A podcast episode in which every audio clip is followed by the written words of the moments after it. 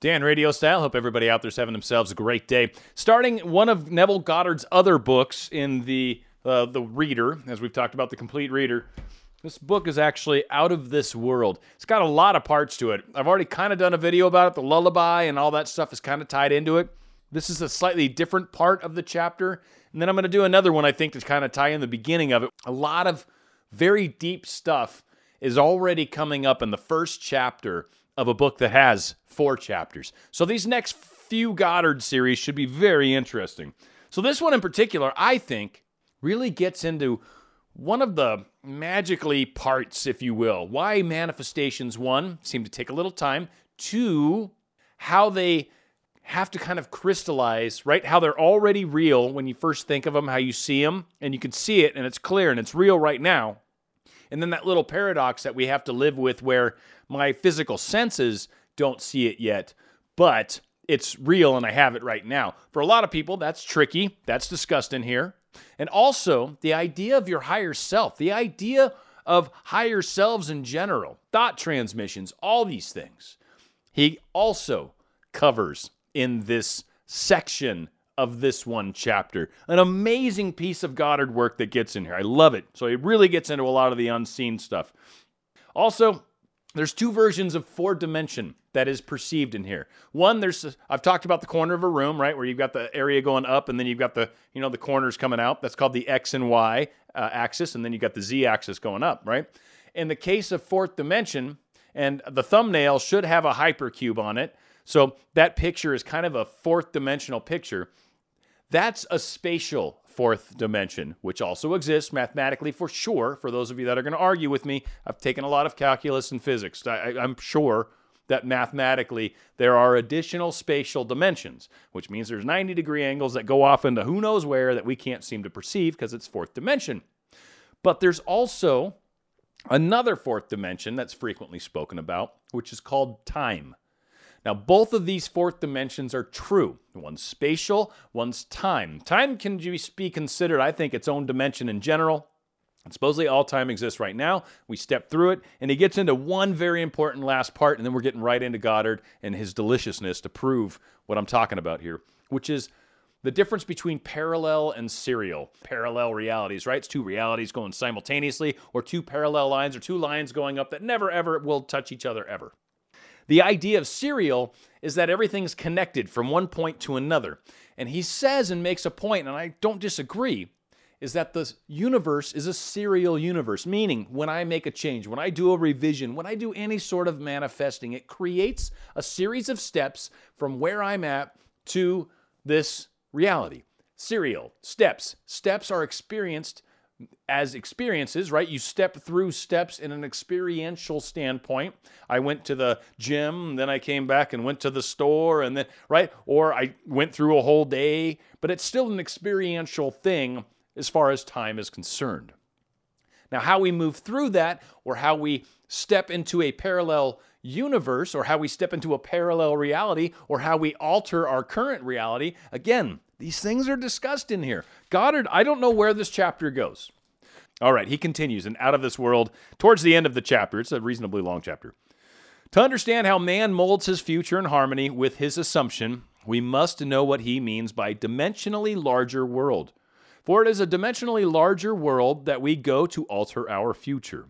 The observation of an event before it occurs implies that the event is predetermined from the point of view of man in the three dimensional world. Therefore, to change the conditions here in the three dimensions of space, we must first change them in the four dimensions of space. Man does not know exactly what is meant by dimensionally larger world, and could no doubt deny the existence of a dimensionally larger self. He is quite familiar with the three dimensions of length, width, and height, and he feels that if there were a fourth dimension, it should be just as obvious to him as the dimensions of length, width, and height. A dimension is not a line, it is any way in which a thing can be measured that is entirely different from all other ways. That is, to measure a solid fourth dimensionally, we simply measure it by any direction except that of length, width, and height. Is there another way of measuring an object other than those of length, width, and height? Time measures my life without employing the dimensions of length, width, and height. There is no such thing as an instantaneous object. Its appearance and disappearance are measurable. It endures for a definite length of time. We can measure its lifespan without using the dimensions of length, width, and height. Time is definitely a fourth way of measuring an object. The more dimensions an object has, the more substantial and real it becomes. A straight line, which lies entirely in one dimension, requires shape, mass, and substance by the addition of dimensions. What new quality would time, the fourth dimension, give that would make it just as vastly superior to solids as solids are to surfaces and surfaces are to lines? Time is a medium for changes in experience because all changes take time. The new quality is changeability. Observe that if we bisect a solid, its cross section will be surface. By bisecting a surface, we obtain a line. And by bisecting a line, we get a point. This means that a point is but a cross section of a line, which is in turn but a cross section of a surface, which is in turn but a cross section of a solid, which is in turn, if carried to its logical conclusion, but a cross section of a four dimensional object. We cannot avoid the interference that all three dimensional objects are but cross sections of four dimensional bodies, which means when I meet you, I meet a cross section of the four dimensional you, the four dimension self that is not seen. To see the four dimensional self, I must see every cross section or moment of your life from birth to death and see them all as coexisting. Time all exists at once, is what he's saying. My focus should take in the entire array of sensory impressions which you have experienced on earth, plus those you might encounter. I should see them not in the order in which they were experienced by you, but as a present whole. Because change is the characteristic of a fourth dimension, I should see them in the state of flux as a living, animated whole. If we have all this clarity fixed in our minds, what does it mean to us in the three dimensional world? It means that if we can move along time's length, we can see the future and alter it as we desire. This world, which we think so solidly real, is a shadow out of which and beyond which we may at any time pass.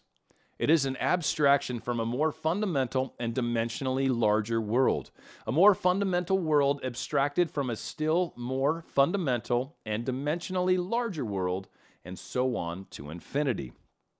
The absolute is unattainable by any means or analysis, no matter how many dimensions we add to the world. The absolute meaning the finite, right? They can't you can't have an absolute. In coding and math, one of the things that's very interesting is null is nothing. And null doesn't equal anything. Nothing equals anything. You can't compare nothing to anything, right? If it's nothing already, it's not less than anything because what's nothing? It's not greater than anything because what's nothing? And the same goes true for things like infinity. If you take infinity and divide it by two, it's still infinity.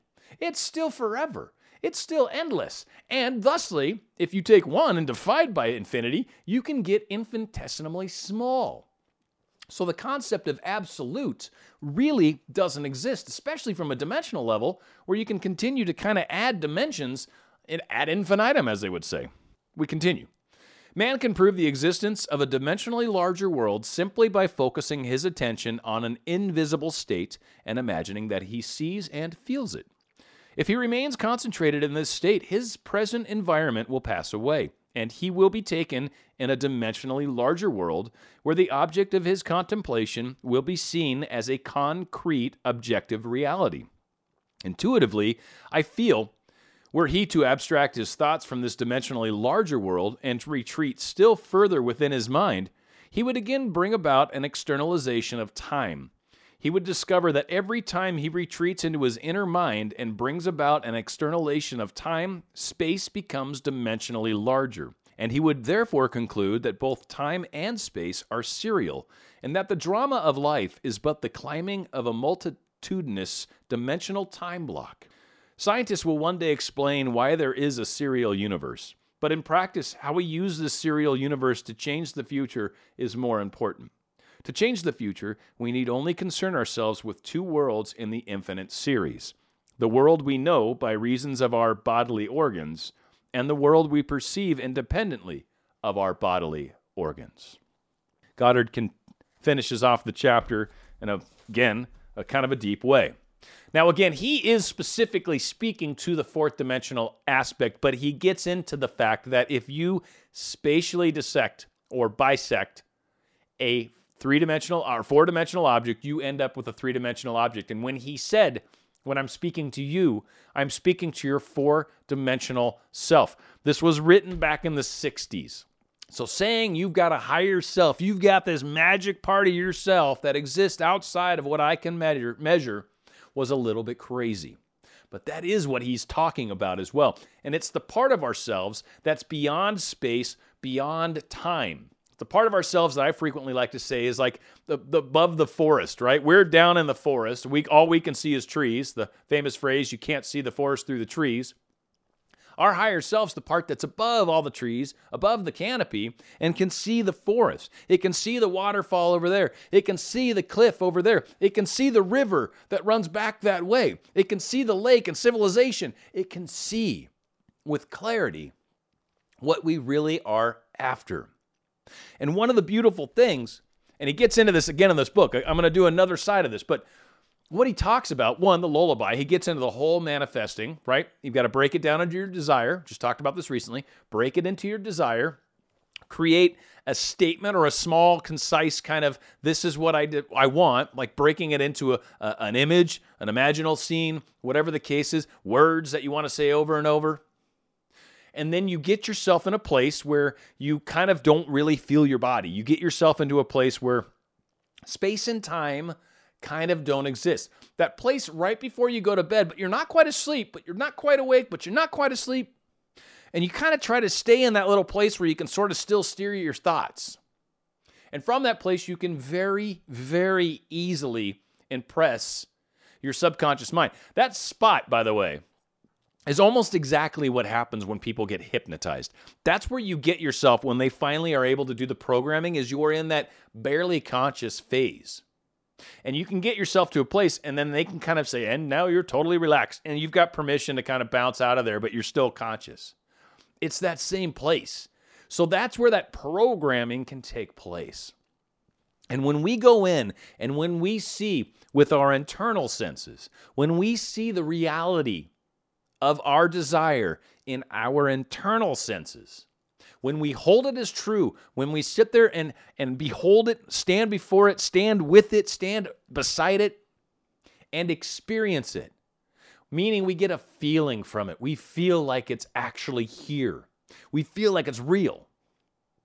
When we get ourselves to that place, when we get ourselves where we can totally feel it with our hearts, with our, our even fake feelings, but our fake sight and our fake taste and our fake smell and our imaginal world even experiences it, where it feels completely real, that creates the impression that then forces it out into this higher dimensional concept of world where it does crystallize into 3D.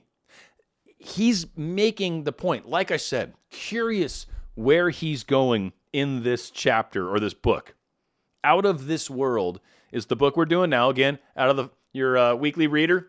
I have a link below. You guys can check it out if you like. It's it's a great book. It's got like 10 different Goddard books in it. I've already done, I think, four. I think this is the fifth one that I'm doing in this series and plan on doing a bunch more. I'm not done having fun with Goddard by any means whatsoever.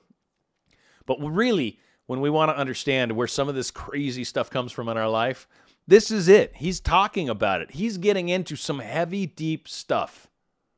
And I think where we get from here should be very, very interesting. Again, there's two different realities. He, calls it your carnal reality and your spiritual reality. I'm pulling this out of my, you know what, really quick. Yes, your carnal reality and the spiritual reality. Carnal reality is the one that looks at what's real around you, and the spiritual reality is the one that we understand to be there, even though it's not our physical senses, it's our spiritual senses. I liken it to our six senses. Many of us have our quote unquote five regular senses. The six senses are the equivalent of your spiritual versions of your sight, and maybe your third eye, you're maybe sort of speaking words in your mind or telepathy, uh, telepathy, kind of the speaking portion. Hearing, you can hear things that aren't around you that are spiritual hearing. You can feel things intuitively. So that's your sense of feel. And taste, I'm not sure. Yeah, you can imagine taste. I've tasted things before, even bitter, like you've smelled sweet smells that have maybe, you know, someone's visiting you that can somehow have that kind of experience on you as well. But those are your extra senses, your extra sensory senses. And those are the ones that are dealing with the spiritual part of our world. And then down in the physical part of the world where our ego's at and all this other stuff, you've got your carnal senses. And for those that believe in their carnal senses, it becomes a much trickier thing to manifest because it's requiring you to change. But the one thing I say to everybody think of all the wonderful things that we've created that are just amazing flight, powered flight. Look at going to the moon or even going to space. Just some of the amazing things that we have done that people said were impossible at one time. Impossible just means I can't see it yet. But the difference between someone that says something's impossible and someone that says, nah, we can do that, is the person that says it's impossible looks at their carnal world, looks at what's around them, and says, yeah, I don't see it. It's not possible.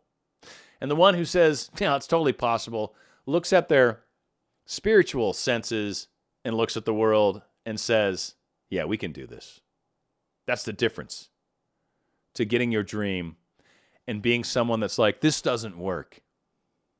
If you know it can, if you can get yourself into that place in your mind where it is, then your dreams come true.